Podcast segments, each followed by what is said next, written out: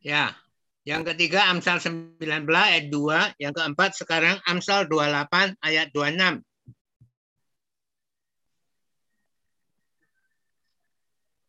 Amsal 28 ayat 26.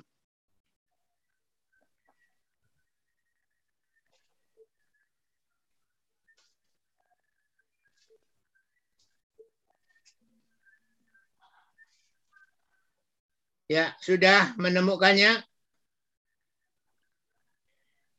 Baik, sekali lagi saya minta maaf.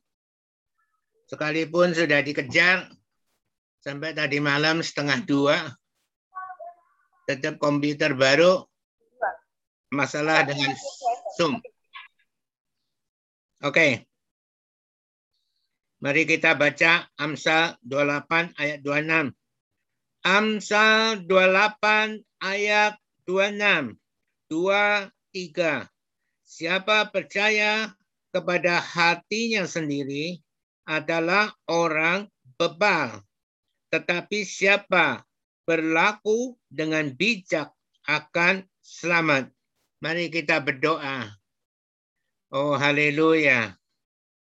Haleluya. Terpujilah namamu Tuhan Roh Kudus yang mulia yang sangat mengasihi kami, sekalipun ada banyak rintangan, tetapi akhirnya menjadikan khotbah Zoom ini dapat berjalan. Kami percaya Tuhan Roh Kudus yang mulia hari ini kau akan melimpahkan pewahyuhan dan hikmat kemampuan kepada anak-anakmu yang sekarang ini ada dan kau akan jamah setiap hati anak-anakmu sehingga menjadi hati yang lembut, hati yang baik, hati yang siap ditabur oleh kebenaran firman Tuhan, siap bertumbuh di dalam firman Tuhan dan siap berbuah-buah di dalam kebenaran firman Tuhan. Ya Tuhan Roh Kudus yang mulia, Tuhan yang sangat mengasihi kami. Tuhan kekuatan, kepercayaan, dan kebanggaan kami, Tuhan penolong dan Tuhan penghibur kami, Tuhan kebenaran dan Tuhan sahabat kami.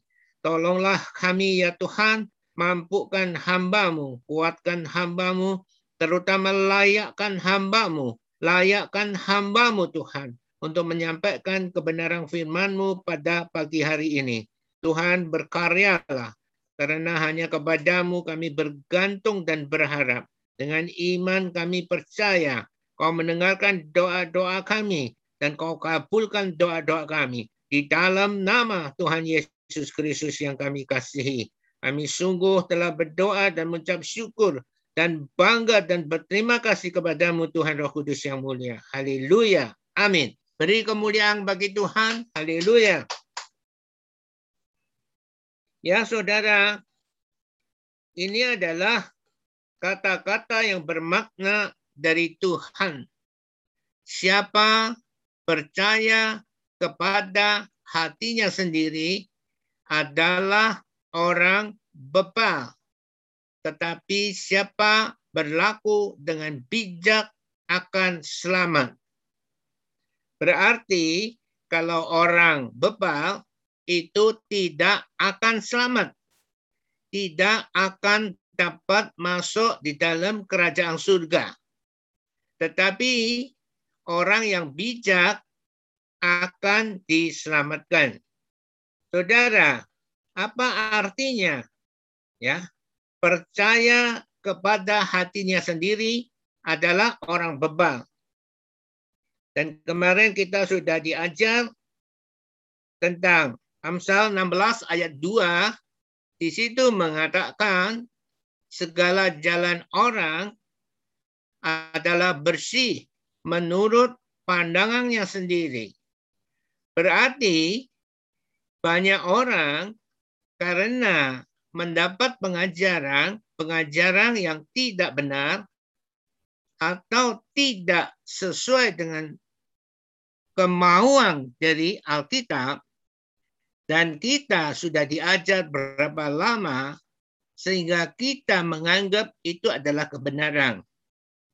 Jadi kesalahan ini masih bisa dibenarkan, dibetulkan. Ketika diajar kebenaran, maka orang itu tidak akan menganggap segala jalannya adalah bersih menurut pandangannya sendiri.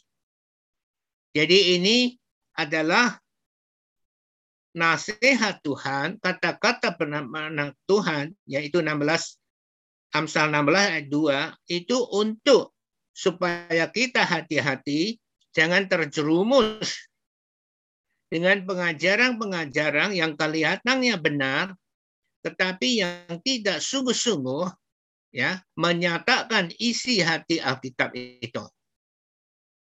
Tetapi hari ini Tuhan mau mengajar kepada kita adalah Amsal 28 ayat 26.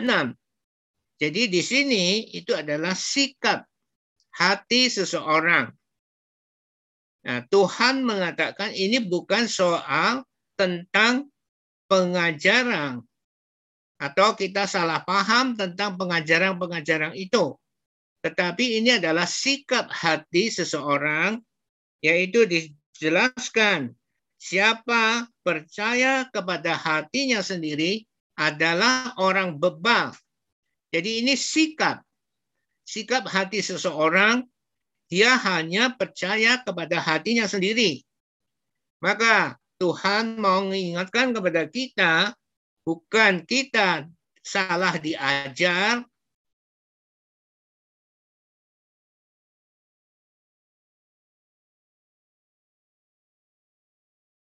tidak bisa yang salah.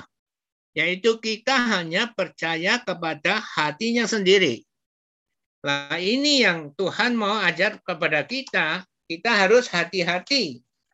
Jangan sampai kita mempunyai hati yang seperti itu. Kita hanya percaya kepada hatinya sendiri. Saudara, ini adalah kata-kata bermakna dari Tuhan.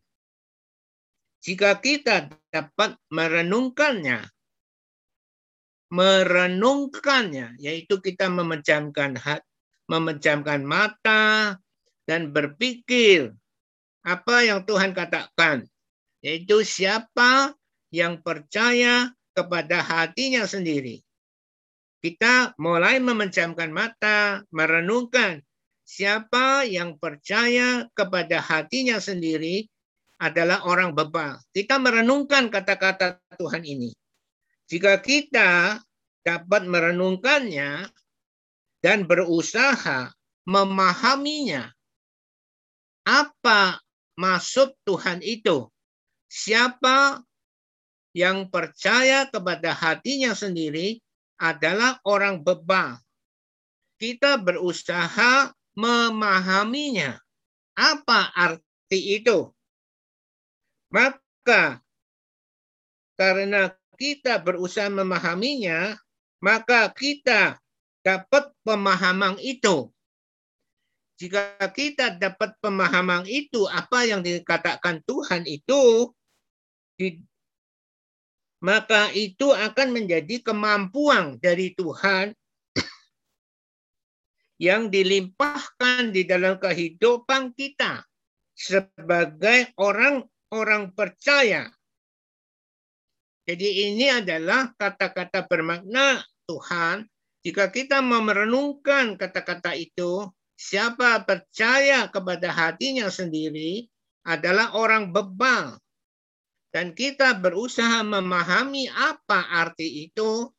Dan jika kita telah memahami itu, maka itu akan menjadi kemampuan Tuhan yang dilimpahkan di dalam kehidupan kita sebagai orang-orang percaya. Sekarang pertanyaannya, maukah kita merenungkan dan memahaminya?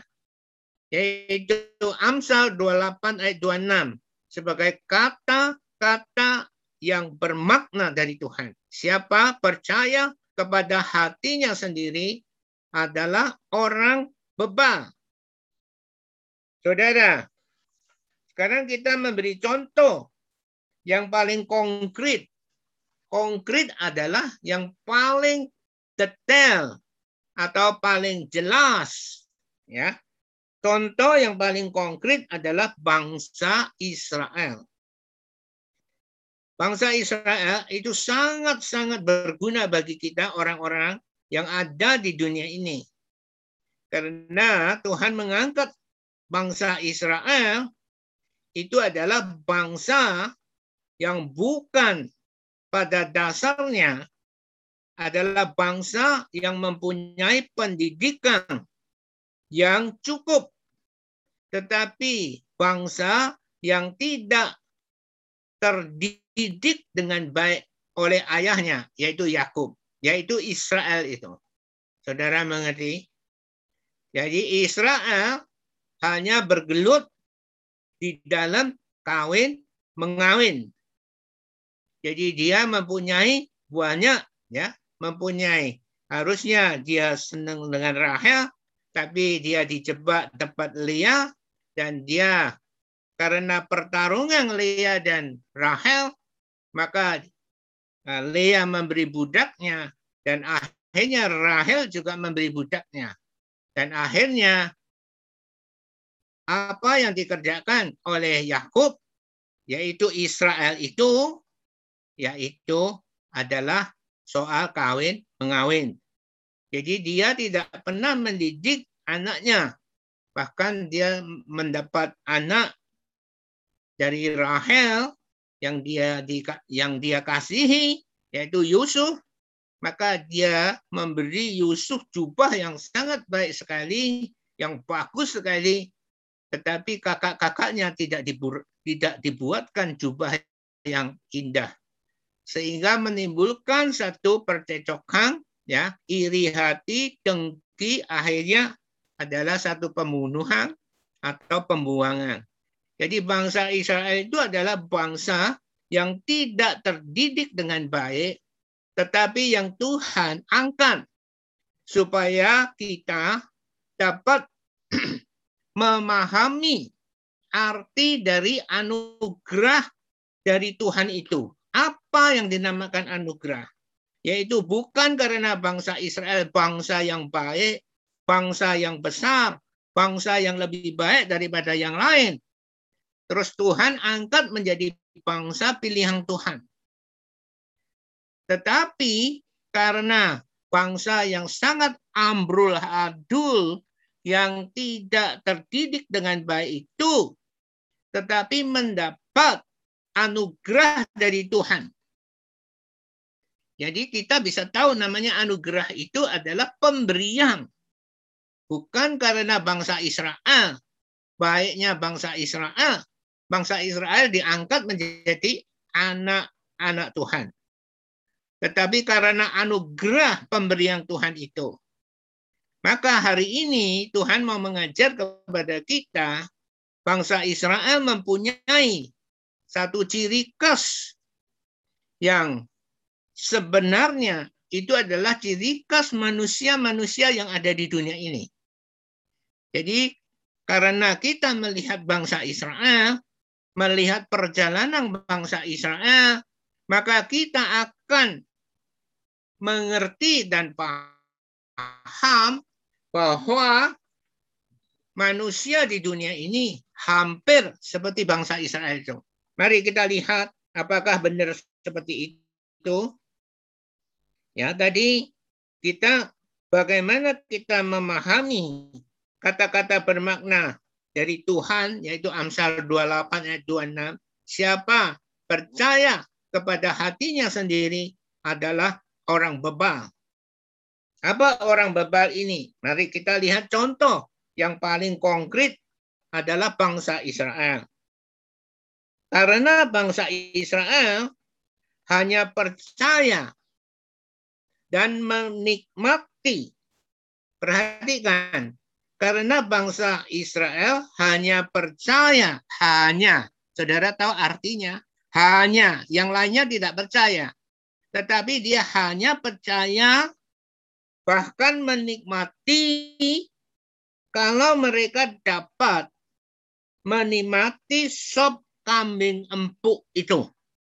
Saudara tahu sop kambing empuk pada waktu itu ya yang diternak adalah kambing, domba. Adakah amin? Maka makanan ya uh, daging mereka adalah kambing atau domba. Jadi perhatikan bangsa Israel hanya percaya, hanya lainnya nggak percaya. Hanya ini saja yang dipercaya, hanya percaya, ya, dan menikmati. Kalau mereka dapat menikmati sop kambing empuk itu. Tidak peduli di dalam keadaan diperbudak oleh Firaun. Tidak peduli.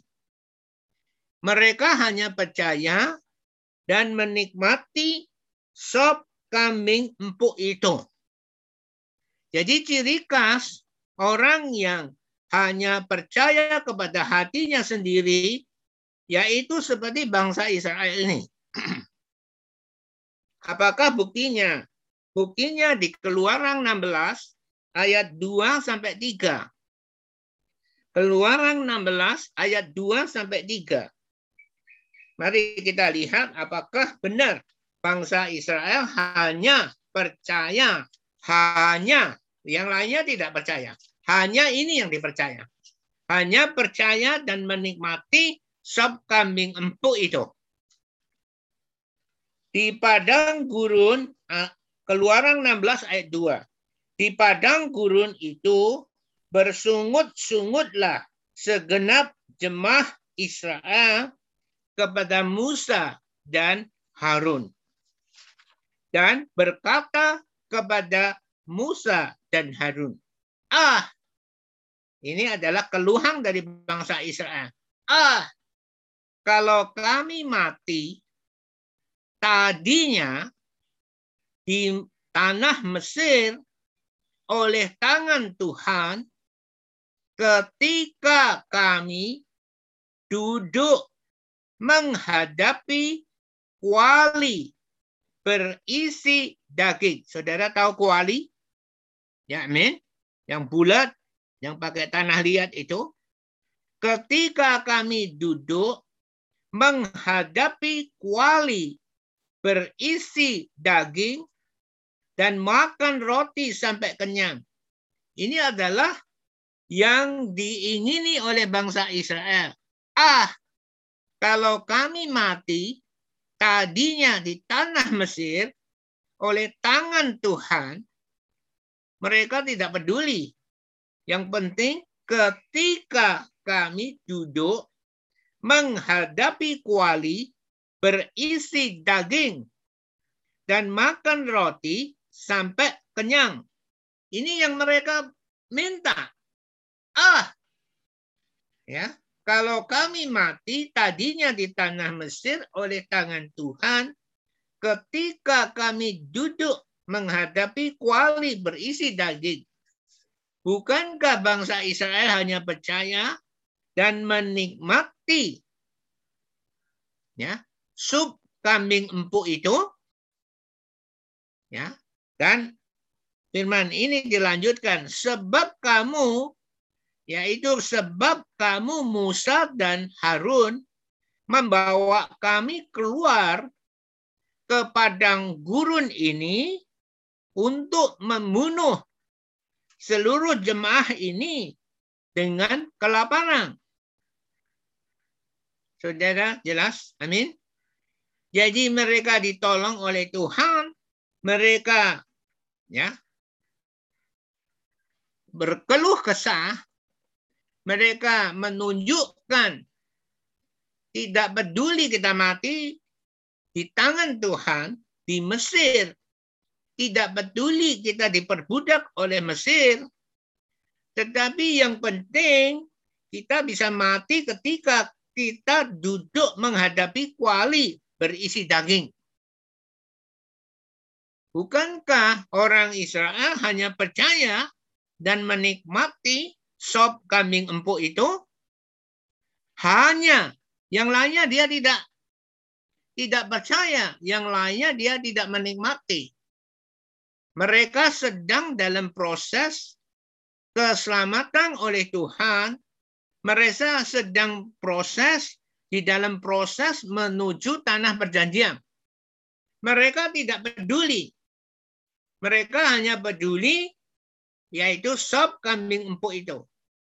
Ya, ini adalah contoh yang sangat konkret, sangat jelas, sangat detail ya dari yang Tuhan katakan di Amsal 28 ayat 26 ini. Siapa percaya pada hatinya sendiri adalah orang bebal. Maka bangsa Israel adalah bangsa yang bebal. Dia tidak peduli yang lain. Dia tidak peduli diperbudak. Dia tidak peduli dibunuh oleh Tuhan. Tetapi yang dia peduli yaitu ketika kami duduk menghadapi kuali berisi daging dan makan roti sampai kenyang. Itu yang mereka pedulikan. Nah, proses dalam mereka dibawa ke tanah perjanjian, ke padang gurun, mereka bersungut-sungut. Ini adalah contoh orang yang percaya pada hatinya sendiri. Lainnya tidak.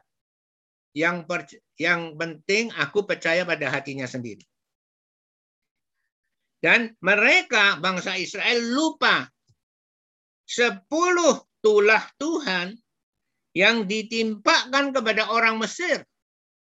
Air jadi darah, di mana-mana ada lalat, di mana-mana ada kata, dan anak sulung orang Mesir jadi Firaun, menteri, ya pegawai, sampai ya ke rakyat biasa. Semua anak sulung mereka mati. Bahkan sampai ternak mereka. Asal yang sulung ternak dari sulung mereka mati semua.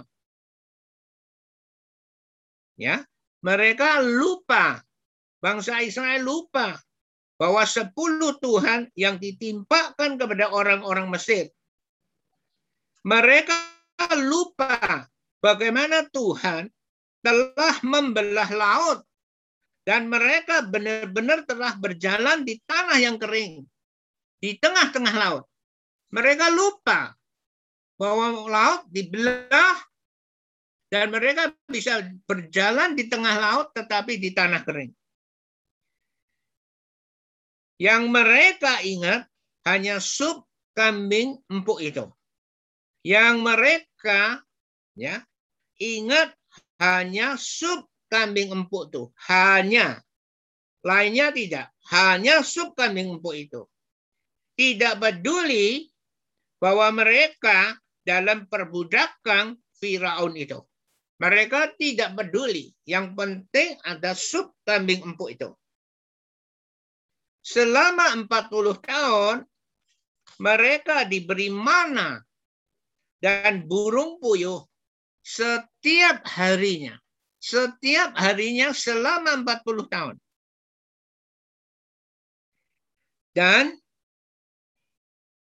pakaian dan sandal-sandal mereka atau sepatu mereka tidak pernah kekurangan selama 40 tahun.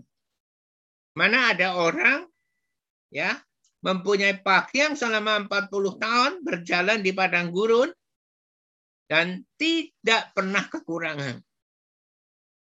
Mereka tidak peduli. Ya. Mereka tidak mereka berhasil dibawa masuk tanah perjanjian. Mereka sungguh-sungguh sudah masuk tanah Kanaan. Mereka berhasil dibawa masuk ke tanah perjanjian Tuhan, yaitu Kanaan. Tetapi mereka tidak pernah mengucapkan berterima kasih kepada Tuhan. Kalau saudara lihat seluruh Alkitab, mereka tidak pernah berterima kasih kepada Tuhan. Sekalipun mereka ya sudah masuk tanah perjanjian yang Tuhan berikan kepada mereka. Mereka tidak pernah mengucapkan berterima kasih kepada Tuhan. Mereka diberi Mesias, diberi juru selamat dengan bukti Mesias ini bukan sekedar Mesias, tetapi Mesias yang dengan bukti tanda heran kuasa mujizat, ya orang buta melihat, kembali. Orang bisu tuli berbicara dan mendengar kembali. Orang-orang lumpuh berjalan kembali. Orang-orang kusta disembuhkan. Orang-orang mati dibangkitkan. Orang-orang yang kerasukan setan dilepaskan dari cengkramang si iblis. Mereka bahkan membunuh Mesias itu, yaitu Yesus Kristus itu. Dan sampai sekarang mereka masih menantikan Mesias itu. Mereka masih minta Mesias itu kepada Tuhan. Ini adalah contoh-contoh yang paling jelas. Yang paling jelas apa arti dari siapa percaya kepada hatinya sendiri. Mereka hanya percaya dan menikmati sup kambing empuk itu. Saudara, sekarang saudara jelas apa yang dinamakan orang bebal. Ya, amin. Saudara, Tuhan mengajar kepada kita, bangsa Israel adalah bangsa yang tidak pernah berterima kasih kepada Tuhan. Saudara, dengarkan khotbah itu kembali. Ya, mereka hanya takut kepada Tuhan. Mereka tidak mau mendengarkan ya kata-kata Tuhan langsung. Mereka harus melalui Musa. Mereka mendengarkan Musa yang bicara pada mereka. Tetapi mereka tidak berani mendengar suara Tuhan langsung. Ini bangsa Israel. Mereka tidak pernah berterima kasih. Saudara ngerti artinya tidak pernah berterima kasih. Maka Tuhan mengajar pada kita melalui bangsa Israel itu. Orang-orang yang tidak bisa berterima kasih itu cenderung menjadi orang-orang yang tidak peduli kepada pertolongan orang lain. Perhatikan kata-kata ini. Orang-orang yang tidak bisa berterima kasih itu cenderung, saudara tahu cenderung, cenderung menjadi orang-orang yang tidak peduli kepada pertolongan orang lain. Saudara, saudara boleh periksa diri sendiri. Apakah saudara sungguh-sungguh berterima kasih kepada Tuhan apa yang Tuhan berikan kepada saudara? Ya. Jadi, orang-orang yang tidak berterima kasih itu cenderung menjadi orang-orang yang tidak peduli kepada pertolongan orang lain sekalipun itu pertolongan yang sangat berpengaruh atas jiwa keselamatan mereka. Ada kata tidak ada pertolongan itu, mungkin mereka masuk neraka. Tidak peduli mereka. Sekalipun pertolongan itu. Maka pastor masih ingat ketika pastor diinjili oleh anak-anak pastor anak pastor, anak sulung pastor mengatakan, kalau papa ditolong oleh orang, apa sikap papa? Jawab pastor adalah ingat orang itu. Apabila papa diselamatkan nyawa papa oleh orang lain, apa sikap papa? Yaitu harus ingat dia selama-lamanya, seumur hidup. Dan akhirnya dia terakhir. Jika Yesus telah menebus Papa dan dia mati di kayu salib, apa sikap Papa? Pastor bilang, oh kalau itu nanti. Karena Pastor belum percaya pada Yesus sebagai Kristus dan Tuhan. Berarti pastor sering mendidik anak-anak pastor jadi orang jangan pernah lupa kebaikan orang. Jadi orang jangan lupa atas pertolongan orang. Apalagi tentang nyawa. Umpama kau belajar renang, tetapi kau tenggelam. Pada waktu itu ada orang yang menolong saudara sehingga saudara tidak mati. Maka saudara harus ingat orang yang menolong saudara tidak mati itu. Itu adalah pengajarannya. Sehingga dia dikembalikan kepada pastor untuk pastor menerima Yesus sebagai Kristus dan Tuhan.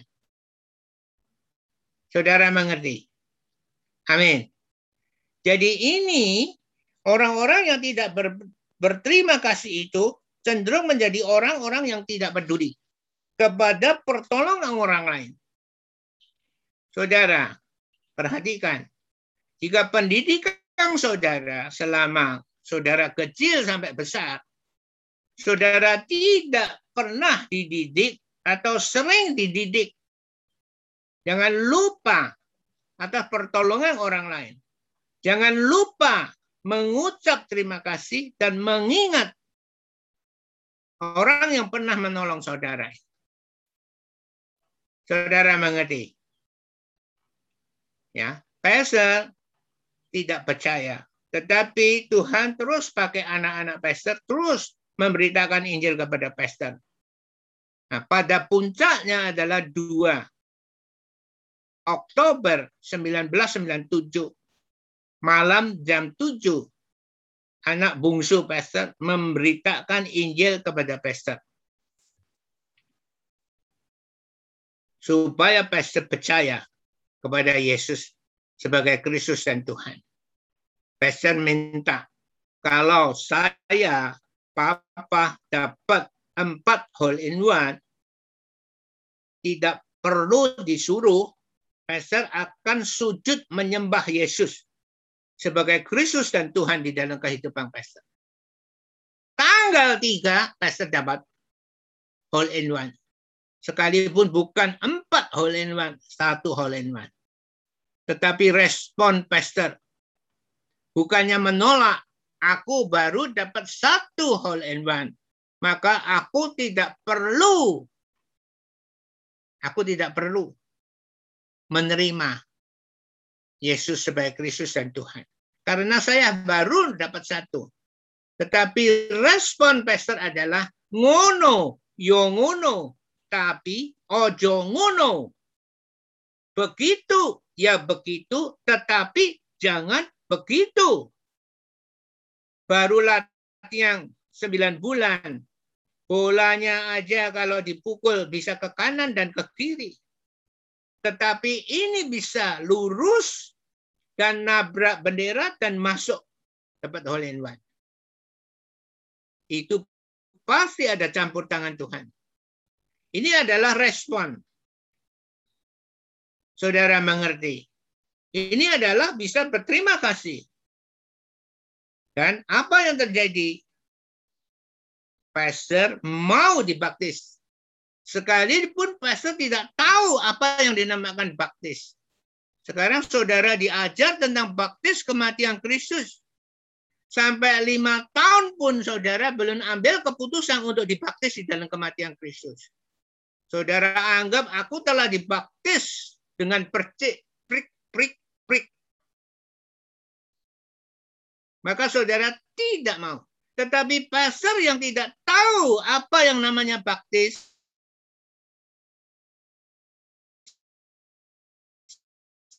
Bakar. Kalau orang percaya Yesus itu dibaptis. Maka pastor ambil keputusan. Untuk membangunkan anak saya karena anak saya tidur siang. Untuk cari pendetanya. Untuk segera dibaptis. Entah itu baptisannya seperti apa. Saudara mengerti? Amin.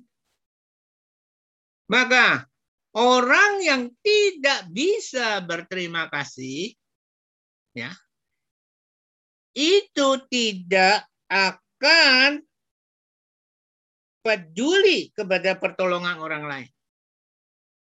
Ya, satu all in one harusnya empat diberi satu, tetapi respon pastor adalah ngono yo ngono tapi ojo ngono. Begitu ya begitu, tetapi jangan begitu. itu Tuhan terus memberi dorongan dan Pastor minta dibaptis. Karena Pastor mau dibaptis, maka Tuhan terus urapi memberi berkat yang lain yang berlimpah-limpah bahkan memberi berkat aliran listrik di bahu kanan pastor. Ini adalah respon. Tetapi orang yang tidak bisa berterima kasih itu cenderung menjadi orang-orang yang tidak peduli kepada pertolongan orang lain. Sekalipun itu pertolongan yang sangat berpengaruh atas jiwa keselamatan mereka. Sejak itu pastor dibimbing terus. Pastor menjadi orang yang selalu menangis dan menangis dan menangis. Hati pastor yang sangat keras sekali itu menjadi lembut dan dilembutkan, dilembutkan. Karena pastor respon. Saudara mengerti. Dan pastor diberi, ketika diurapi listrik itu diberi ayat dan ayat firman itu pastor hafalkan sendiri. Tidak pernah didorong oleh siapa pun untuk menghafalkan firman itu. Tetapi pastor langsung hafalkan karena itu dari Tuhan. Mazmur 1 ayat 1 sampai 3. Amsal 3 ayat 9 sampai 10. Pastor hafalkan. Karena pastor respon, pastor tahu di Amsal 3 ayat 9 dan 10 itu. Muliakanlah Tuhan dengan hartamu. Dari hasil pertama. Dari segala penghasilanmu. Maka lumbung, lumbungmu akan diisi penuh sampai melimpah-limpah. Dan bejana pemerahangmu akan meluap dengan air buah anggurnya. Sejak itu adalah sukacita di dalam hidup pastor. Lumbung-lumbungmu akan diisi penuh sampai melimpah-limpah. Karena pastor mau menghafalkan firman ini. Karena Mazmur 1 ayat 1 sampai 3 mengatakan, Berbahagialah orang yang berjalan tidak menurut nasihat orang fasik, yang tidak berdiri di jalan orang berdosa, yang tidak duduk di dalam kumpulan pencemahan, tetapi yang kesukaannya ialah Taurat Tuhan. Dan merenungkan Taurat itu siang dan malam, merenungkan Taurat itu siang dan malam. Ia seperti pohon ditanam di tepi aliran air yang menghasilkan buahnya, bukan yang akan menghasilkan buahnya, yang menghasilkan pasti itu, yang menghasilkan buahnya pada musimnya. Apa yang dan daun tidak akan layu daunnya. Apa saja yang diperbuatnya berhasil. Apa saja yang diperbuatnya berhasil. Karena respon. Tuhan memberi hadiah maka pastor hafalkan firman itu. Mazmur 1 ayat 1 sampai 3. Amsal 3 ayat 9 dan 10. Apa artinya? Muliakanlah Tuhan dengan hartamu. Dari hasil pertama. Dari segala penghasilan. Apa hasil pertama? Karena mau merenungkan, mau respon, baru tahu. Bukankah baru seben, baru sang saja Tuhan memberikan berkat yang berlimpah-limpah. Senang pesta yang begitu banyak. Karena perubahan kurs dolar. Ya, jadi 2.400 menjadi 3.750. Dari 1.800 rupiah dapat satu dolar Amerika menjadi 3.750 rupiah menjadi satu dolar Amerika. Apa yang terjadi? Itu baru, itu adalah berkat. Muliakanlah Tuhan dengan hartamu dari hasil pertama. Itu hasil pertama ketika pastor setelah percaya pada Tuhan, pastor merenungkan itu dan pastor heran. Kenapa Tuhan tahu jalannya pastor? Kenapa tahu? Sehingga pastor lebih hari lebih mengasihi Tuhan, lebih hari lebih menghafalkan firman Tuhan. Apakah saudara juga respon seperti itu? Pastor tidak ada yang memberitahu saudara. Pastor hafalkan sendiri karena itu hadiah pertama dari Tuhan. Itu hadiah pertama dari Tuhan. Itu adalah firman yang pertama diberikan kepada pastor. Itu adalah hadiah yang sangat berharga bagi pastor. Karena pastor respon menjadi pastor sekarang ini. Bisa menyampaikan kebenaran firman Tuhan kepada saudara-saudara. Maka sekali lagi, orang-orang yang tidak bisa berterima kasih itu cenderung menjadi orang-orang yang tidak peduli kepada pertolongan orang lain. Sekalipun itu pertolongan yang sangat berpengaruh atas jiwa keselamatan mereka. Pengaruh atas mereka ke neraka atau ke surga. Saudara, orang-orang yang tidak bisa berterima kasih itu akan tetap saja menjadi orang yang cuek-cuek saja. Cuek adalah istilah bahasa Jawa apa pun tidak peduli. Seperti bangsa Israel hanya percaya dan menikmati sup kambing empuk itu. Yang lainnya tidak percaya, yang percayanya sup kambing empuk itu. Itu adalah orang bebal, saudara. Kalau kita menjadi orang yang cuek, cuek saja. Nasihat, nasihat demi nasihat demi nasihat sampai pastor dari umur 53 sampai 72 selama 20 tahun diberitahu dan diberitahu, diberitahu, dinasihati, dinasihati, dinasihati supaya menghafalkan firman Tuhan, menghafalkan firman Tuhan. Kalau ditanya hanya hehehe belum pastor. Saudara, Apakah saudara mau menjadi orang-orang yang tidak bisa berterima kasih, akhirnya pertolongan Tuhan dianggap sebagai ah tidak peduli.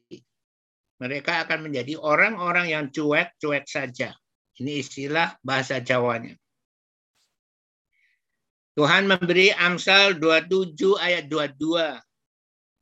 Amsal 27 ayat 22 sekalipun engkau menumbuk orang bodoh dalam lesung, saudara tahu lesung? Ya, batu besar di lubang, terus ada orang yang memukuli beras atau gandum dengan dengan ya dengan kayu yang besar itu. Buk buk buk buk buk Saudara tahu itu namanya ya menumbuk orang bodoh dalam lesung. Itu artinya. Dengan alu yaitu alu tadi bersama-sama gandum orang bodoh ditaruh ke lesung terus ditumbuk bersama-sama dengan gandum kebodohannya tidak akan lenyap daripadanya. Itu adalah orang bebal dia tidak mau menjadi pandai. Dia mau tidak mau dinasihati menjadi pandai. Dia hanya percaya pada hatinya sendiri. Itu adalah orang bebal. Bangsa Israel adalah satu contoh yang sangat baik sekali. Siapa orang bebal itu? Saudara, Tuhan terus menasihati kita. Orang-orang yang suka tidak peduli, perhatikan. Jadi orang yang suka tidak berterima kasih. Sekarang orang-orang yang suka tidak peduli. Saudara tahu? Orang-orang yang suka tidak peduli terhadap segala sesuatu.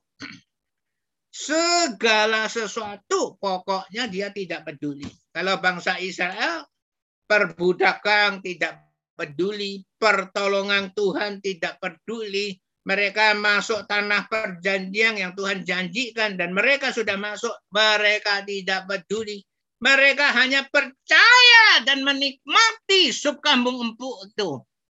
Itu yang mereka percaya. Maka orang-orang yang suka tidak peduli terhadap segala sesuatu atau tidak peduli kepada orang ya segala sesuatu atau orang-orang yang cuek itu ya orang-orang yang cuek itu adalah contoh orang-orang bebal yang sangat banyak kita jumpai dalam kehidupan sehari-hari kita.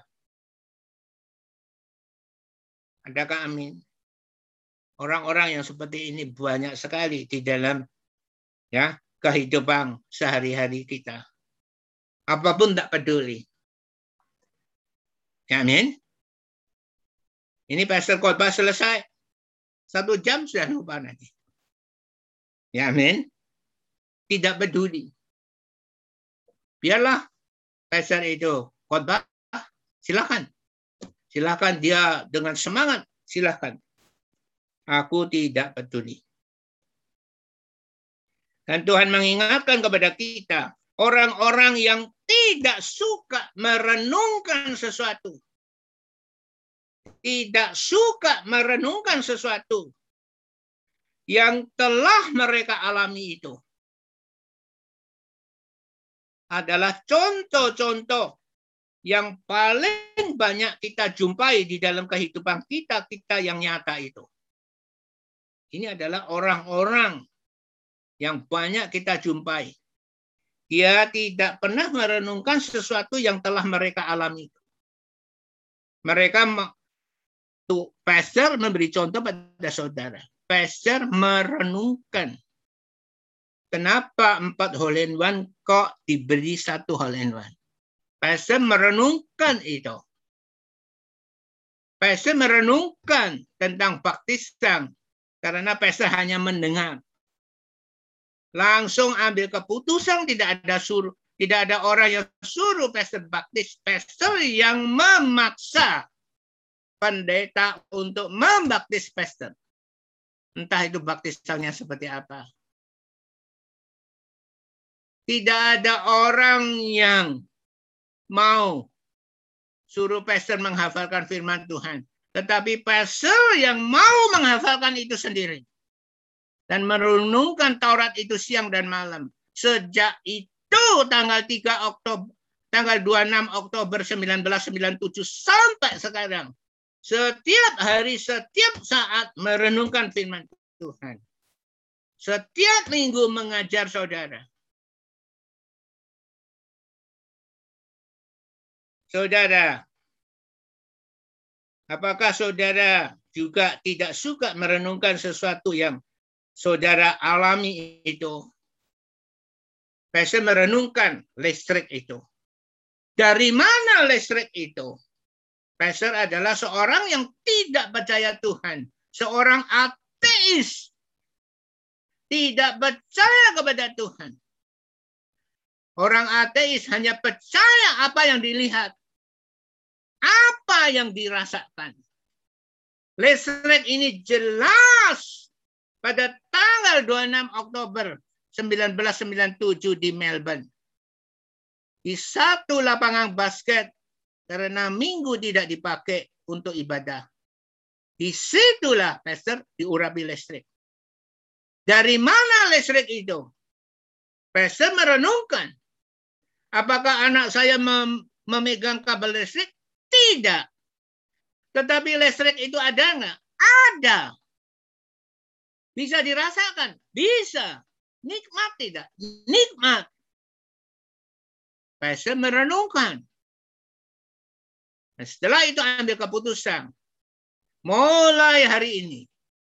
Jangan main-main dengan Tuhan Yesus lagi.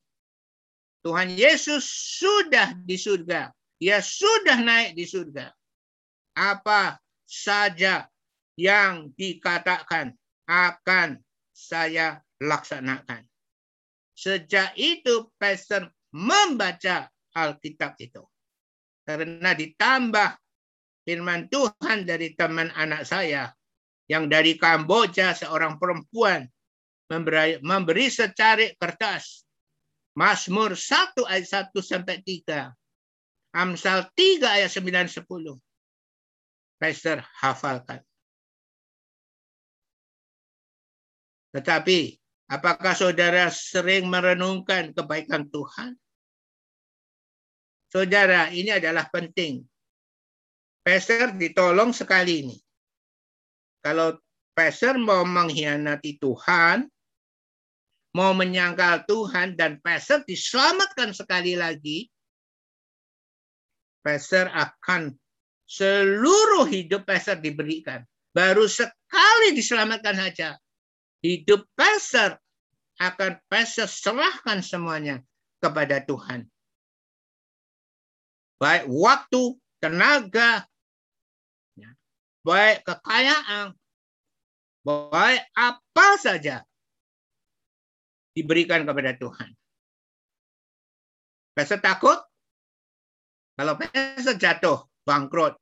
Pastor jual roti bakar di depan toko Istana Israel. Kalau pastor jatuh, pastor jual lotek di situ. Pastor tidak pernah takut. Yang penting pastor hidup tidak memalukan nama Tuhan. Tapi kalau saudara tidak pernah merenungkan, ya Tuhanlah yang nolong saya. Itu semestinya. Itu semestinya. Seperti kalau lift yang di baru mau Plaza kok bisa turun ya? Lift itu. Kok bisa naik ya? Kok bisa buka ya? Kok bisa tutup ya?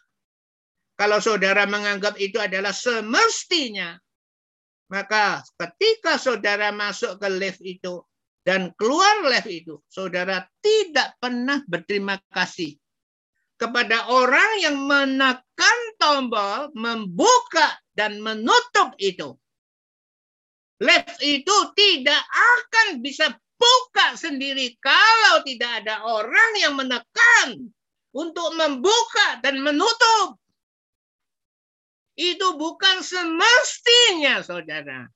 Saudara bisa diselamatkan itu karena Tuhan mengasihi saudara. Itu bukan semestinya Tuhan menolong saudara. Kalau saudara telah ditolong dua kali, tetapi saudara takut ini, takut itu, saudara adalah orang yang hanya percaya pada hatinya sendiri. Saudara, kali lagi orang-orang yang tidak tidak suka merenungkan sesuatu yang telah mereka alami itu adalah contoh-contoh yang paling banyak kita jumpai dalam kehidupan kita, kita yang nyata itu. Tentang apa? Mereka tidak merenungkan. Tentang anugerah keselamatan. Saudara, kalau saudara mau merenungkan, saudara, sudah beberapa kali pastor mengatakan, bobo pastor, yaitu mamah mertua pastor. Dari 70-an, waktu pastor masih umur 50-an, sampai ke 70. Bobo itu diinjili, bahkan ikut ibadah tiap minggunya, ikut nyanyi, ikut memuji Tuhan, tetapi dia tidak pernah percaya bahwa surga itu sungguh-sungguh ada. Tetapi setelah dia sakit keras, dan Tuhan memberi dia kesempatan untuk bisa hidup sedikit waktu dan mempunyai kekuatan untuk berbicara, untuk duduk dengan baik. Dan waktu itu pastor memberitakan Injil terakhir kepada dia. Dia menerima dengan sungguh-sungguh. Bahkan berapa hari kemudian dia menerima baptisan Roh Kudus. Saudara, anugerah keselamatan itu dilimpahkan kepada setiap umat manusia di dunia. Tetapi apakah umat manusia dunia ini respon? Menerima? Ya! Ya! Sudah selamat. Dan saudara bisa menerima? Yo! Itu bukan karena saudara. Itu karena Tuhan mengasihi saudara. Tuhan melalui Tuhan Roh Kudus mendorong saudara. Mendorong saudara. Mengurapi saudara. Memberi saudara tahu, paham. Memberi saudara paham bahwa saudara butuh Yesus. Karena tidak ada seorang pun di dunia ini yang tidak berdosa. Tidak ada orang yang tidak berdosa. Semuanya berdosa. Itulah Yesus diberikan kepada umat manusia. Nyo! Akulah yang menyelamatkan umat manusia di dalam dunia ini. Dan kita, yo, aku mau Tuhan. Selamat saudara. Itu adalah Tuhan Roh Kudus yang Tuhan yang sangat mengasihi kita. Sebelum kita percaya dan setelah kita percaya.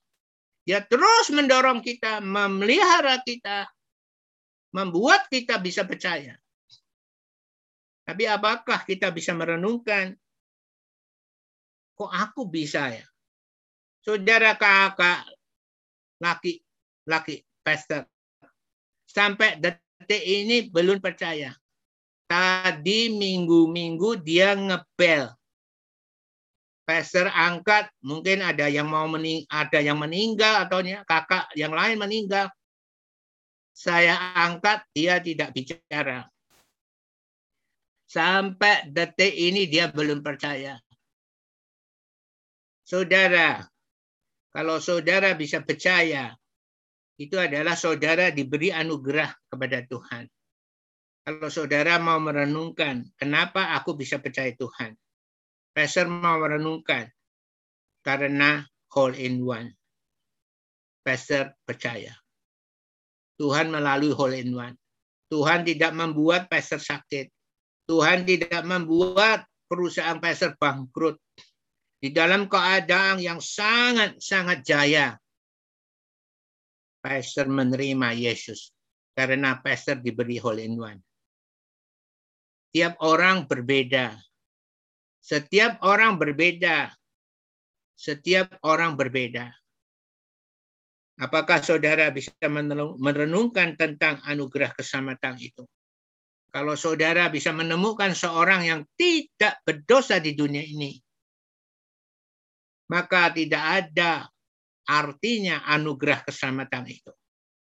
Karena tidak ada orang yang tidak berdosa maka hanya Tuhanlah yang bisa menyelamatkan kita.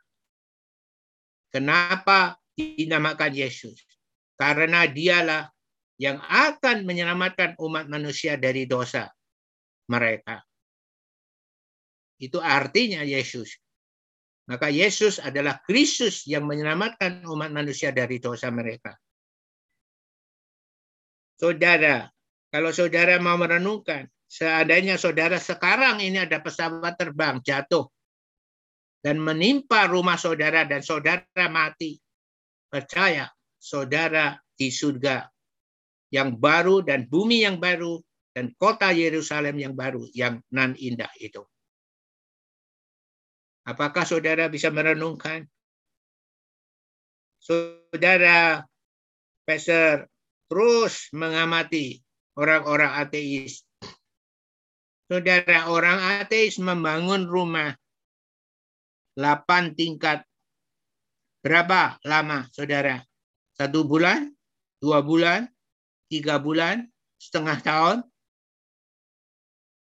Atau tujuh bulan?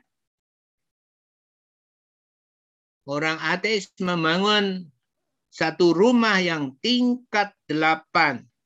dengan semua fasilitas di dalamnya yang sangat canggih sekali hanya melewati 28 jam 45 menit. Saudara tahu 28 jam, satu hari lebih 4 jam, 45 menit, satu rumah 8 tingkat itu berhasil dijadikan. Tapi apakah kehidupan orang-orang ateis itu yang sangat berhasil itu mereka bisa masuk ke surga? Tidak bisa. Saudara, ini adalah anugerah keselamatan. Dan apa kita ini? Apa sih bangsa Israel sehingga diangkat oleh Tuhan menjadi bangsa pilihan? Apakah bangsa yang kuat? Apakah bangsa yang baik pendidikannya? Atau bangsa yang ambrul adul? Sampai detik ini bangsa Israel belum pernah berterima kasih kepada Tuhan. Mereka hanya menuntut dan menuntut dan menuntut dan menuntut dan menuntut tidak ada terima kasih. Mereka hanya percaya pada hatinya sendiri. Saudara, belajarlah merenungkan sesuatu yang telah kita alami itu. Jika kita telah diselamatkan dua kali oleh Tuhan, seperti Petrus telah menyangkal Yesus menyangkal, tidak mengenal, bahkan bersumpah dia tidak mengenal Yesus. Itu pun bisa diselamatkan oleh Tuhan. Bahkan dipakai oleh Tuhan di kemudian hari. Jika kita juga termasuk orang yang sudah dua kali diselamatkan, seharusnya kita menyangkal, tetapi kita dilindungi oleh Tuhan, bahkan kita tidak dibunuh. Kalau kita bisa merenungkan apa yang kita alami, kita akan berterima kasih kepada Tuhan. Tetapi orang-orang yang tidak suka merenungkan sesuatu yang telah mereka alami itu adalah contoh-contoh yang paling banyak kita jumpai di dalam kehidupan kita-kita yang nyata ini. Ini adalah tentang keselamatan, tentang baptisan Roh Kudus. Saudara telah diajar satu kitab kisah para rasul dari pasal 1 sampai pasal 28. Saudara sudah mengerti dan sangat mengerti bagaimana sebelas rasul Yesus yang ditinggalkan Yesus itu bukan menjadi yatim piatu, tetapi mereka diberi janji Bapak Surgawi. Dan mereka menghargai janji Bapak Surgawi. Sehingga mereka semua dibaptis roh kudus. Pada waktu itu tidak ada orang percaya yang tidak dibaptis roh kudus. Bahkan Paulus yang tidak dipilih sendiri oleh Yesus ketika Yesus masih hidup. Setelah Yesus telah naik ke surga. Paulus baru dipilih terakhir. Itu pun juga memperhatikan tentang janji Bapak Surgawi Baptisan Roh Kudus. Kalau kita mau merenungkan, maka kita juga akan respon. Bangunlah gereja Tuhan yang menghargai janji Bapak Surgawi. Dan untuk untuk supaya saudara-saudara bisa menerima baptisan Roh Kudus. Betapa pastor menggunakan satu tahun lebih, bahkan satu setengah tahun, mengajar gereja yang bergerak di dalam Roh Kudus supaya saudara tahu apa Roh Kudus itu, apa Tuhan Roh Kudus itu. Sehingga saudara tidak ragu-ragu atas pengajaran-pengajaran yang saudara terima sebelumnya bahwa tidak ada baptisan Roh Kudus. Bahwa baptisan Roh Kudus telah berhenti pada zaman kisah para rasul. Bagaimana pastor terus mengajar dan mengajar sehingga pastor ambil keputusan untuk membaptis mereka, membaptis saudara dalam baptisan Roh Kudus.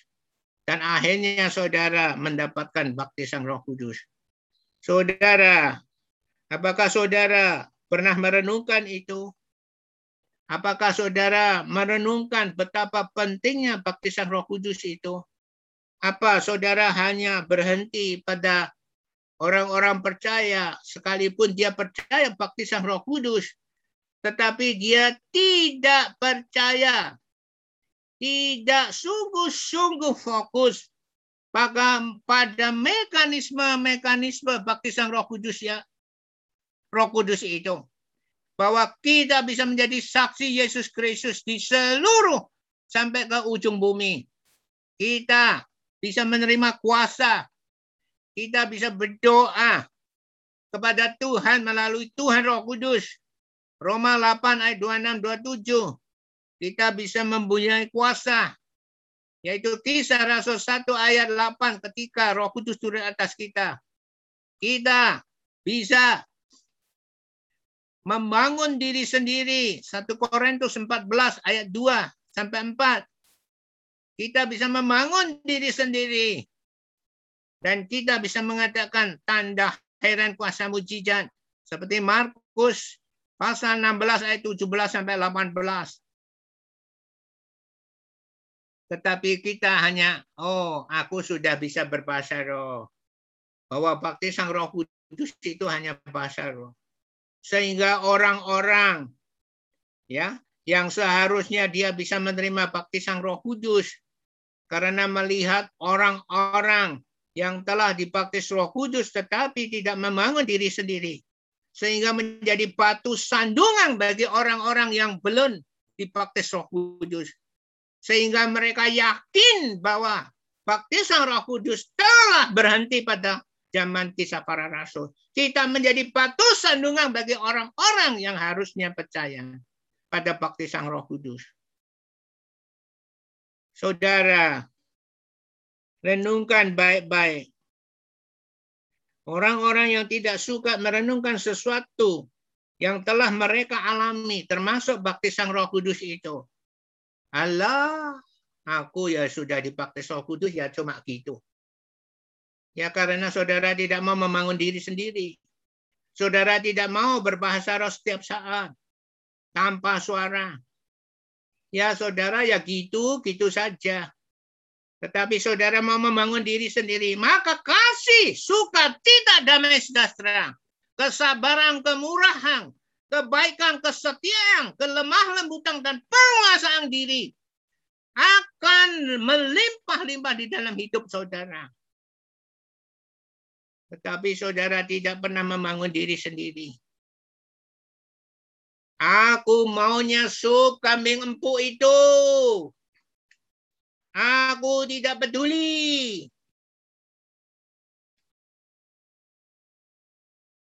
Ini adalah orang yang tidak mau merenungkan tentang khotbah-khotbah ekspositori yang benar. Tidak peduli. Aku mau mendengarkan. Setelah itu aku tidak mau mendengarkan kembali. Dinasihati untuk mendengarkan kembali. Supaya kita mempunyai fondasi. Fondasi bagaimana kita membaca firman Tuhan. Bagaimana kita menangkap pewahyuan dari firman Tuhan. Maka khotbah ekspositori itu adalah satu fondasi bagi saudara supaya saudara dapat menangkap pewahyuan yang benar. Seperti contoh kemarin di dalam Matius 7 ayat 21 sampai 27. Jika saudara mengambil Matius 7 ayat 24 sampai 27, maka saudara melepaskan ya satu perikop yang penting Matius 7 ayat 21 dan 23. Akhirnya khotbah saudara bukan khotbah ekspositori, khotbah yang kelihatannya ekspositori tetapi yang bukan ekspositori. Tetapi khotbah yang menyesatkan.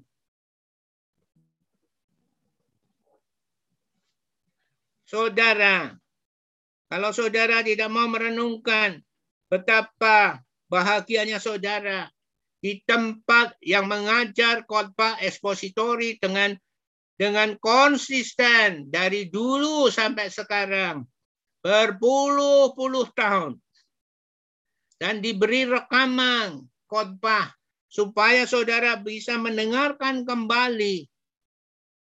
Tetapi jika saudara tidak mau, bahkan Tuhan memberi kepada kita betapa pentingnya khotbah itu. Maka di dalam 1 Timotius 5 ayat 17, 1 Timotius 5 ayat 17 Tuhan berfirman, Penatua-penatua yang baik pimpinannya patut dihormati dua kali lipat.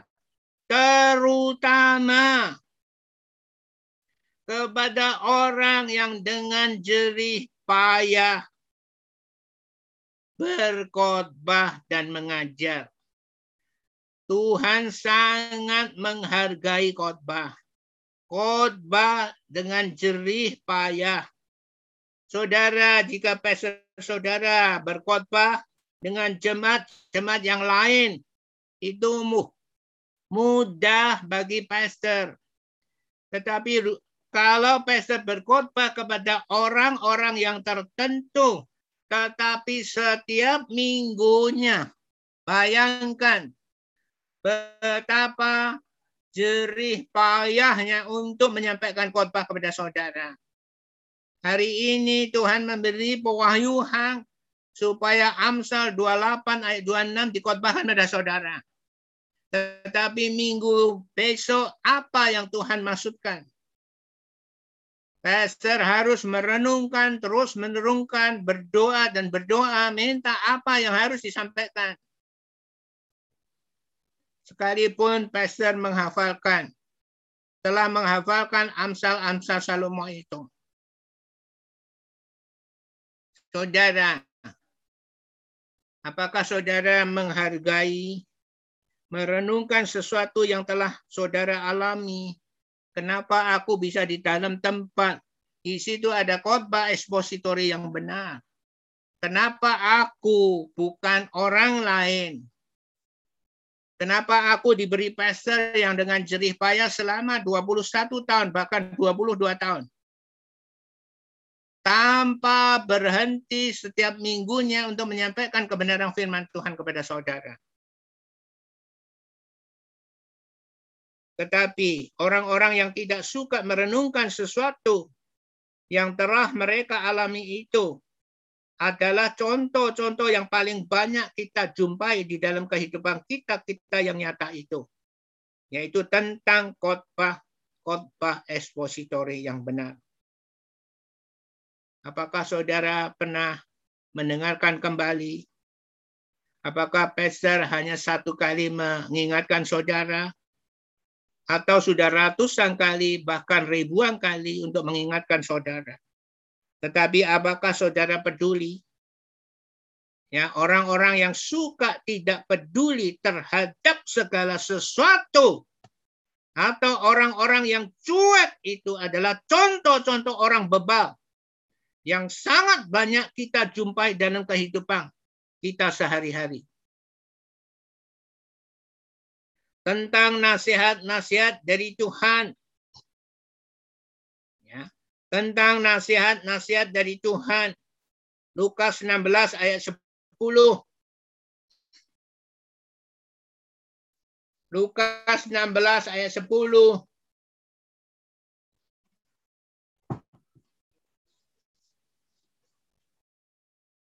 Lukas 16 ayat 10.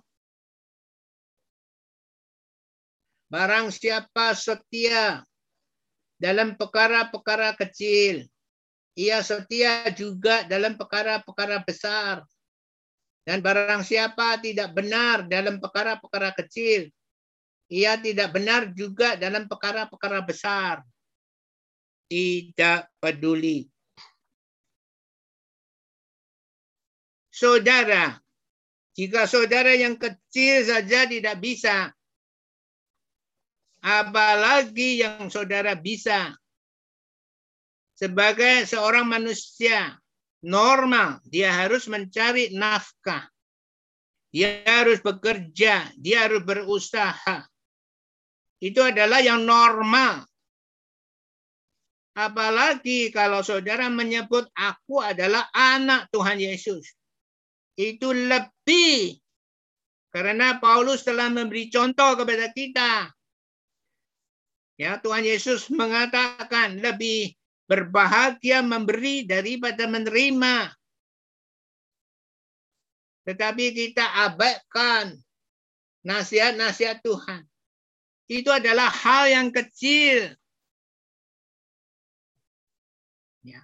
Tetapi di dalam masa pandemi ini, terus saudara karena mendengarkan khotbah ini dan saudara emosi, aku harus bekerja, Tuhan sudah memberi Amsal 19 ayat 2. Tanpa pengetahuan, kerajinan pun tidak baik. Orang yang tergesa-gesa akan salah langkah. Maka kita harus berpikir, terus berpikir apa yang harus kita kerjakan. Oh, kita jual online. Ini adalah tren sekarang ini jual online. Oke, aku bikin 10 piring nasi goreng. Aku jual tujuh ribu atau enam ribu. Orang yang butuh murah, oh ada nasi goreng enam ribu. Setelah dia beli, oh kok nasi gorengnya banyak. Dia beli lagi. Besok kamu laku lagi. Laku lagi, laku lagi. Itu adalah perkara kecil. Ah, aku males sih. Tidak peduli. Tidak peduli nasihat Tuhan. Saudara, ya orang-orang yang suka tidak peduli terhadap segala sesuatu atau orang-orang yang cuek itu adalah contoh-contoh orang bebal yang sangat banyak kita jumpai dalam kehidupan sehari-hari ini. Saya berharap saudara bukan termasuk itu tentang buku pengetahuan, yaitu tentang biografi orang-orang sukses. Kita harus belajar kepada orang-orang yang pernah berjuang, pernah gagal, dan akhirnya menang. Sekalipun kita umur muda, tetapi kita mau baca buku-buku. Sehingga kita tahu, walaupun umur kita hanya 20, tetapi kita telah membaca banyak buku-buku biografi-biografi orang sukses. Maka kita tahu seperti orang-orang yang umurnya sudah 90 tahun. Tetapi tidak peduli. Kalau kita punya sikap seperti itu, kita tidak mau belajar. Kita tidak mau belajar tentang apa pun. Ya kita tidak bisa apa-apa saudara.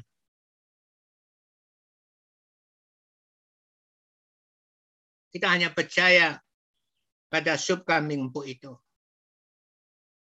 Aku hanya percaya kalau aku sudah melayani Tuhan, aku sudah merawat orang, pastilah aku masuk surga. Saudara, hati-hati Tuhan mengatakan pada hari ini, siapa percaya pada hatinya sendiri adalah orang bebal. Tetapi siapa berlaku dengan bijak akan selamat. Yaitu berlaku dengan bijak, yaitu mau mendengarkan nasihat dan merenungkan kembali kehidupan kita. Apakah aku termasuk orang-orang yang cuek-cuek saja? Apa selama ini aku adalah seperti itu? Dan ini akan masuk di dalam buku kehidupan saudara. Jika saudara besok diadili dan saudara tidak masuk ke surga, saudara protes kepada Tuhan, maka kejadian ini, hari ini, khotbah ini, bagaimana komputer tadi tidak berhasil, dan akhirnya berhasil dipinjami komputer oleh anak saya, itu ada semua di dalam buku kehidupan saudara dan saudara tidak ada alasan saudara mengatakan aku belum pernah diajari. Aku belum pernah dinasihati. Khotbah yang dengan sangat lantang sekali. Saudara tidak bisa mengelak, aku belum pernah diajari, dinasihati. Sedang khotbah hari ini sangat lantang sekali. Tidak ada alasan saudara tidak dinasihati. Dan tentang hal-hal lain dan lain sebagainya. Maka saudara perhatikan Ya, orang yang tidak bisa berterima kasih Tuhan tidak suka saudara. Orang-orang yang tidak bisa berterima kasih itu cenderung menjadi orang-orang yang tidak peduli kepada pertolongan orang lain. Sekalipun itu pertolongan yang sangat berpengaruh atas jiwa keselamatan mereka. Baik untuk masuk surga maupun masuk neraka. Ya, orang-orang yang suka tidak peduli terhadap segala sesuatu atau orang-orang yang cuek itu adalah contoh orang-orang bebal yang sangat banyak kita jumpai dalam kehidupan sehari-hari kita. Dan orang-orang yang tidak suka merenungkan sesuatu yang telah mereka alami itu adalah contoh-contoh yang paling banyak kita jumpai di dalam kehidupan kita-kita yang nyata itu. Yaitu tentang anugerah keselamatan, tentang baptisan Roh Kudus, tentang khotbah ekspositori yang benar, tentang nasihat-nasihat dari Tuhan, tentang buku-buku pengetahuan, tentang biografi-biografi orang sukses, tentang hal-hal lain dan sebagainya. Maukah kita waspada dan kita merenungkan dan mengoreksi yang Tuhan berikan kepada kita itu. Saudara percaya, ya amin, hidup kita, kalau kita hanya untuk diri sendiri percaya saudara, hidupmu sampai 200 tahun tidak ada artinya. Kalau hidup hanya untuk diri sendiri untuk hatimu sendiri. Tetapi hiduplah yang sungguh-sungguh mengerti. Pastor mau menceritakan satu cerita. Seorang yang sangat kaya raya sekali. Dan sangat sukses sekali. Dia dari orang yang miskin sekali. Dan akhirnya berjuang dan dia lulus universitas dengan berseot-seot. Akhirnya berhasil mendirikan satu perusahaan yang besar. Dan uangnya sampai bukan puluhan ya miliar tetapi ratusan miliar.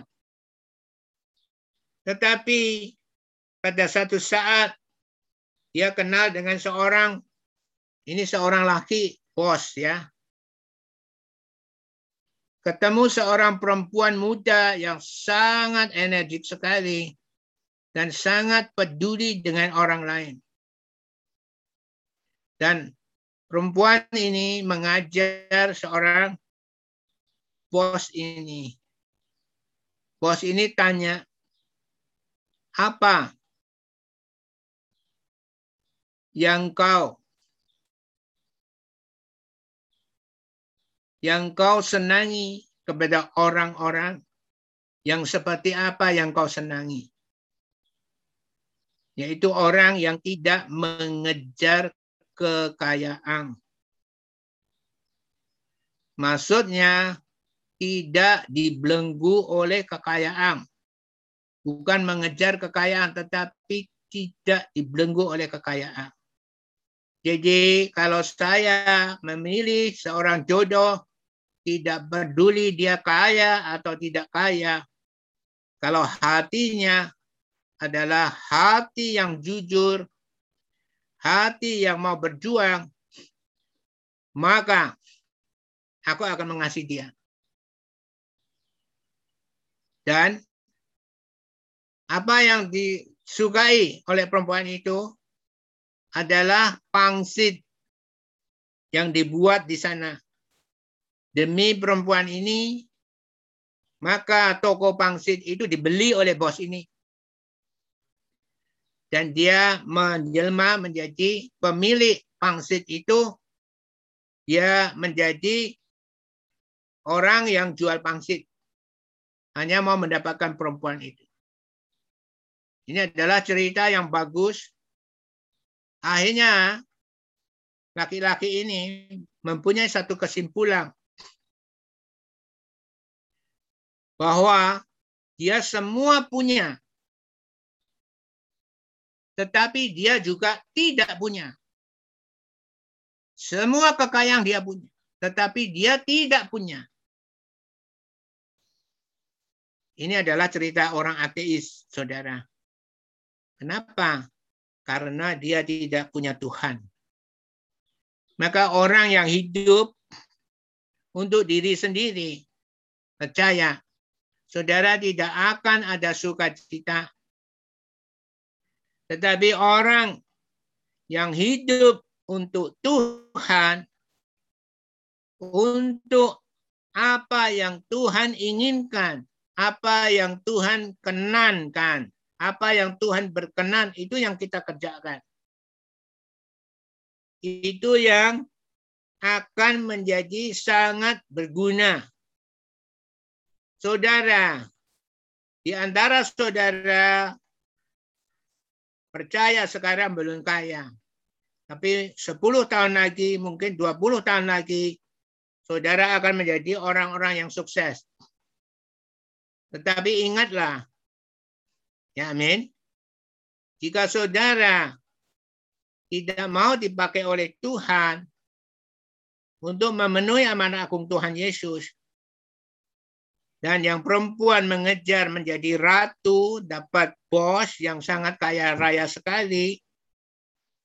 Dan yang laki, yang yang penting aku mendapat orang cantik, orang yang molek, ya tidak peduli dia sifatnya baik atau tidak baik. Dan saudara tidak memperdulikan apa yang Alkitab katakan bahwa perempuan itu tidak dibangun dari debu dan tanah, tetapi perempuan itu dibangun dari tulang rusuk dan daging laki-laki menjadi penolong. Dan saudara tidak percaya pada Alkitab. Saudara mengejar bos, orang kaya, dan saudara berharap bahwa saudara akan bisa bahagia. Percaya saudara akan seperti bos ini. Dia apa pun punya, tetapi dia tidak punya bahagia. Bahkan karena dia sakit, dia bibirnya adalah kering. Maka perempuan itu ketika nengok dia memberi pelembab bibir yang untuk perempuan itu. Dan karena pelembab bibir itu jatuh dan bos ini cari pelembab bibir ini. Sedang dia sedang diperiksa apakah perusahaannya bisa masuk ke saham. Itu adalah perkara yang besar bagi seorang bos, seorang perusahaan. Tetapi dia cari pelembab bibir itu. Karena itu pemberian dari si perempuan itu. Ini ceritanya sangat panjang dan lika-liku. Tetapi satu hal yang dia dapat adalah aku punya semuanya, tetapi aku tidak punya. Saudara, hanya saudara mau benar-benar di dalam Tuhan. Saudara baru ada bahagia. Tetapi saudara, jika saudara mempertahankan hati saudara, Siapa percaya pada hatinya sendiri adalah orang bepa, dan saudara kepingin menjadi orang cuek-cuek saja, tidak peduli sesuatu yang pernah saudara alami, tetapi Tuhan nasihati kita. Tetapi siapa yang berlaku dengan bijak akan selamat. Ini adalah nasihat Tuhan. Jika kita tidak mau tetap menjadi orang yang cuek-cuek saja, tidak peduli, tidak mau belajar. Bahkan saudara ditugasi oleh Tuhan untuk membimbing, tapi saudara tidak mau terus bertumbuh. Saudara tidak mau membaca buku dan sebagainya. Ya, contoh seperti pastor ini. Ya, ganti komputer ada masalah Zoom karena diblok oleh Zoom tadi salah masukkan emailnya. Karena ini lain dengan yang dulu. Yang dulu langsung masukkan ID-mu, masukkan sandu, sandimu. Hari ini ini Zoom baru di dalam komputer Pastor.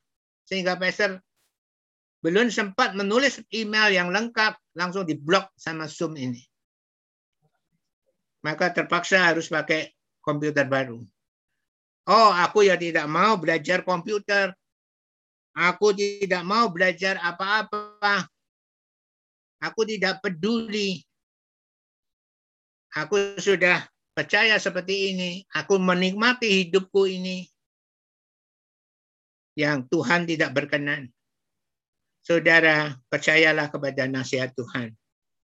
Hari ini Tuhan sungguh-sungguh mengajar kepada kita supaya kita jangan percaya pada hatinya kita sendiri. Jadi kalau Amsal 16 ayat 2 itu adalah kita menganggap jalan kita benar. Karena pendidikan kita, pengajaran kita sebelumnya itu tidak benar. Itu masih bisa dimaklumi oleh Tuhan. Tetapi kalau sikap hati yang kita hanya percaya pada hatinya sendiri, Tuhan bilang itu adalah orang bebal. Bangsa Israel hanya percaya satu hal, yaitu sup kambing empuk itu. Dia tidak peduli dikasih mana 40 tahun. Dia tidak peduli dikasih burung puyuh selama 40 tahun.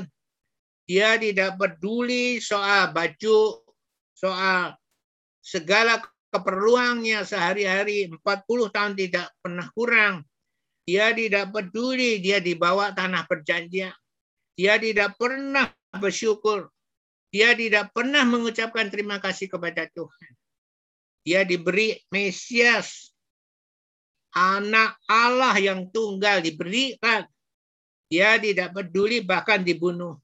Sampai detik ini tidak pernah berterima kasih. Orang Israel tidak pernah berterima kasih. Dia selalu menuntut dan menuntut dan menuntut dan menuntut. Maukah kita seperti bangsa Israel yang tidak bisa berterima kasih, yang tidak peduli tentang segala sesuatu yang telah kita alami? Tuhan menasihati kita. Mari. Stop. Jangan teruskan. Hati kita yang bebal itu. Mari kita tutup khotbah hari ini.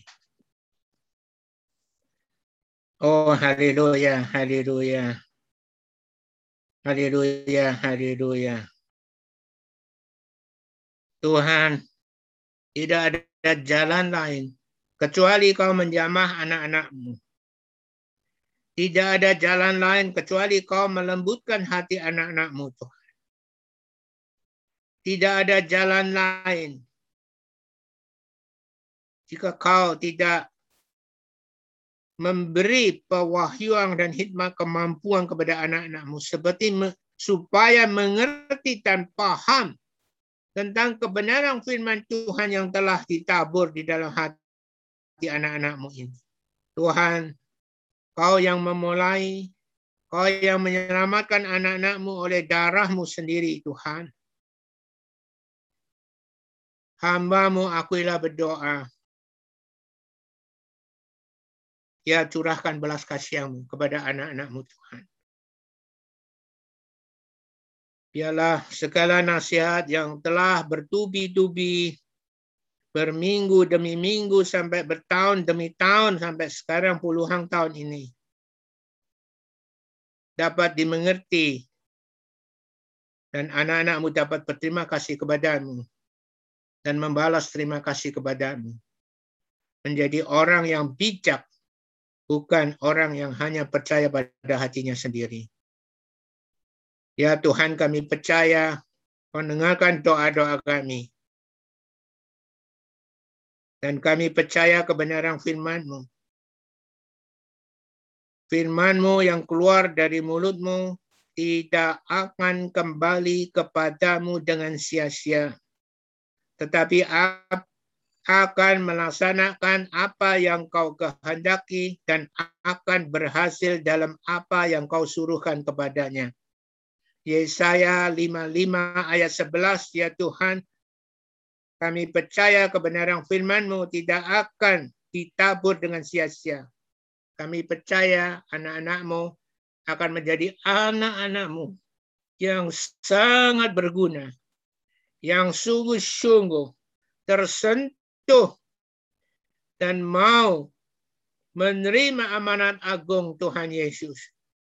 Dan hidupnya akan diserahkan kepadamu Tuhan.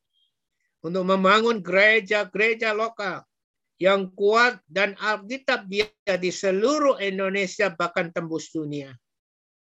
Tuhan inilah anak-anakmu muda-muda Tuhan.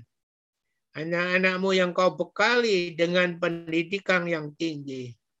Bahkan ada empat yang mendapatkan kunlot, setengah mendapatkan kunlot. Tuhan, Inilah anak-anakmu. Kami serahkan anak-anakmu ke dalam tangan kasih setiamu. Dan hanya di dalam nama Tuhan Yesus Kristus yang kami kasihi. Kami sungguh telah berdoa dan mencap syukur dan bangga Tuhan Roh Kudus yang mulia. Haleluya. Amin. Beri kemuliaan bagi Tuhan. Haleluya. Ya, ada pertanyaan.